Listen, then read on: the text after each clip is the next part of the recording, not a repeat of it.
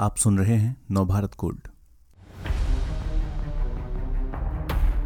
मुंबई में जितने भाई हुए, सब अंडरग्राउंड हुए, मगर नागपाड़ा की आपा सामने रहकर खौफ का साया बन गई, जो मुंबई की आँखों में आँखें डालकर राज करती रही। पिछले एपिसोड में आपने सुना हसीना का बदला। इस एपिसोड में हसीना का खौफ सुनिए, जो सुनील मेहरोत्रा को उस टीवी पत्रकार ने सुनाया, जिसकी सुपारी आपा ने भाई को दे दी थी। वो तो गनीमत रही कि आईपीएस अधिकारी हेमंत करकरे ने पत्रकार की ज़िंदगी बचा ली। मुंबई में भाई तो बहुत बने पर आपा सिर्फ़ एक ही है। आपा यानी हसीना पारकर। अगर हसीना पारकर फ़िल्म देखी होगी तो ये डायलॉग याद होगा।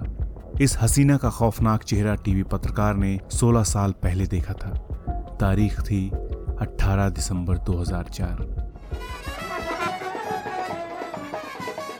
बेटे की शादी बहुत बहुत मुबारक हो आपका। खुदा दुल्हा दुल्हन को आबाद रखे। आइए आइए शेख साहब। बहुत बहुत शुक्रिया।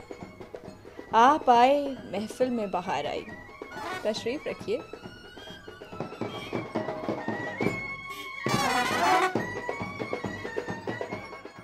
आपा के बेटे दानिश की शादी हुई थी और शादी का रिसेप्शन मुंबई के अंजुम इस्लाम कॉलेज में रखा गया था।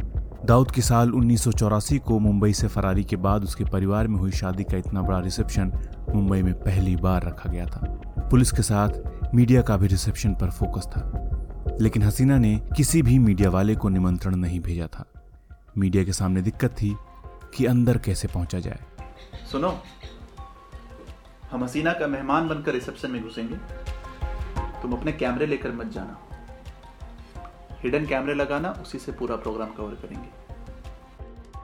टीवी पत्रकार ने अपने कैमरामैन को पूरा प्लान अच्छे से समझा दिया।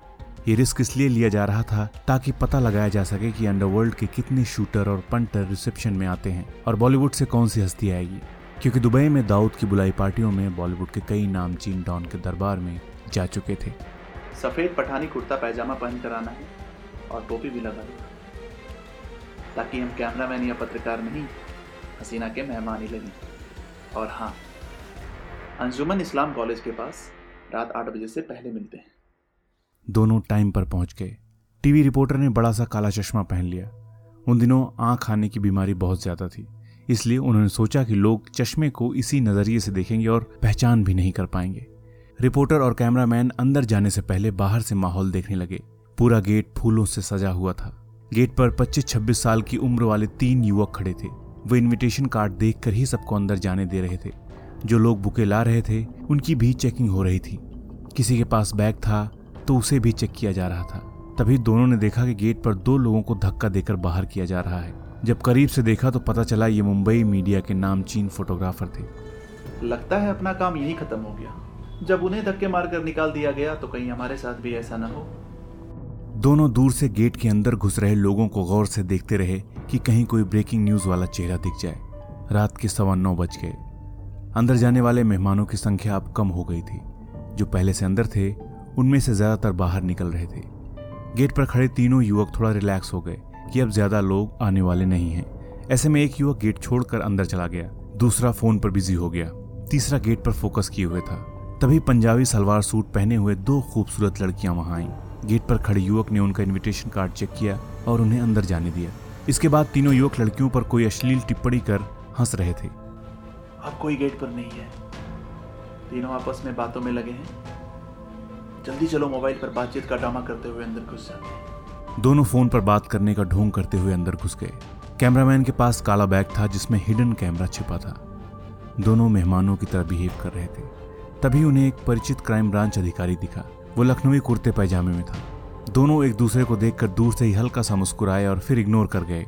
टीवी पत्रकार अपने हिडन कैमरे के लिए कुछ ढूंढ रहा था, जबकि क्राइम ब्रांच अधिकारी पुलिस लॉकअप में किसी मेहमान को ले जाने के लिए वहाँ आया था। हसीना अपने बेटे और बहू के साथ मंच पर हल्के रंग की साड़ी में खड़ी थी। अरे आप अकेले ही आए। भाभी को भी साथ लाए होते। और बताएँ, मुमका में बाकी सब ठीक है? मेहमानों से हसीना की चल रही बातचीत से आभास हो गया था कि काफ़ी लोग नागपाड़ा की पाक मोडिया स्ट्रीट से वहाँ आए थे। कुछ लोग दाऊद के मूल गाँव मुमका जो रत्नागिरी ज़िले में है, वहाँ से भी आए थे।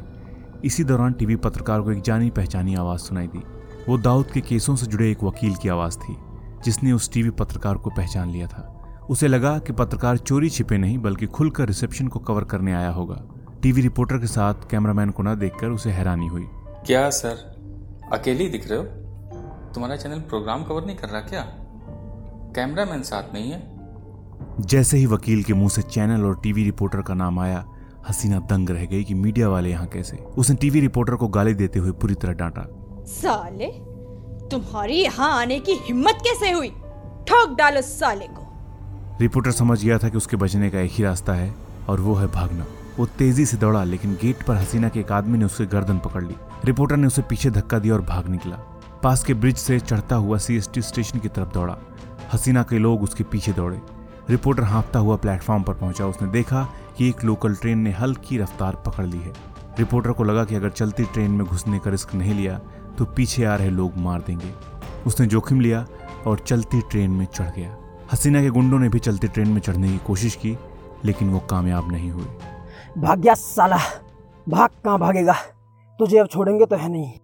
रिपोर्टर अगले स्टेशन मस्जिद बंदर पर उतर गया, जहाँ उसके मामा का घर है। वहाँ कुछ देर बाद उसके साथी कैमरामैन का फ़ोन आया कि हसीना अपने लोगों पर भड़क रही थी कि तुम बच कैसे गए। कैमरामैन को वहाँ किसी ने पहचाना नहीं। वो वहाँ से कुछ मिनट बाद ही बाहर निकल आया था। इस टीवी रिपोर्टर ने उसके बाद हसीना और दाऊद के खिलाफ कुछ और भी खबरें की। वो मानकर चला कि हसीना सब कुछ भूल चुकी होगी। लेकिन एक दो साल बाद इस रिपोर्टर के पास आईपीएस अधिकारी हेमंत करकरे का फ़ोन आया। हेलो हेमंत करकरे बोल रहा हूँ। हाँ हमने दाऊद के कुछ लोगों की कॉल इंटरसेप्ट की है। तुम्हारी ज़िंदगी को खतरा है। तुम या तो पुलिस सिक्योरिटी ले लो और या कुछ दिनों के लिए मुंबई से बाहर चले जाओ। लेकिन सर कुछ दिन बाद यूपी में तो मेरी शादी है और फिर मुंबई में रिसेप्शन भी रखा हुआ है। इन सबको कैंसिल करना मेरे लिए मुश्किल होगा। क्या क्या जवाब दूँगा सबको? करकरे ने उसके बॉस से बात कर पत्रकार की शादी के बाद उसका कुछ दिन के लिए दिल्ली ट्रांसफ़र का सुझाव दिया। लेकिन टीवी रिपोर्टर ने उस प्रस्ताव को भी खारिज कर दिया। साथ ही उसने पुलिस सुरक्षा लेने से भी मना कर दिया कि इससे रिपोर्टिंग नहीं हो सकती। करकरे समझ गए कि वो गलत नहीं कह रहा। इसलिए उन्होंने टीवी रिपोर्टर के इर्द गिर्द काफ़ी समय तक के लिए शैडो सुरक्षा कर्मी लगा दिए और इस तरह पत्रकार की जान बचाई जा सकी। अंडरवर्ल्ड में इतना दबदबा, फिर भी थाने के किसी पन्ने पर उसका नाम दर्ज नहीं था। मगर 2007 में एक एफआईआर हुई और हसीना गायब हो गई। जब सामने आई तो जमानत का पर्चा भरकर। क्या हुआ था उस वक्त?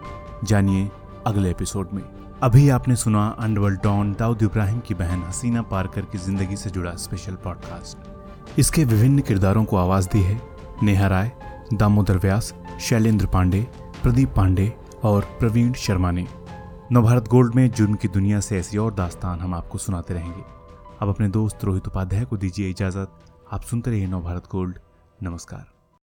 इस तरह के और दिलचस्प पॉडकास्ट सुनने के लिए विश्व की सर्वश्रेष्ठ Hindi entertainment service Nav Bharat gold पर लॉगिन कीजिए। गोल्ड के पॉडकास्ट का खजाना मिलेगा नव भारत गोल्ड डॉट कॉम पर।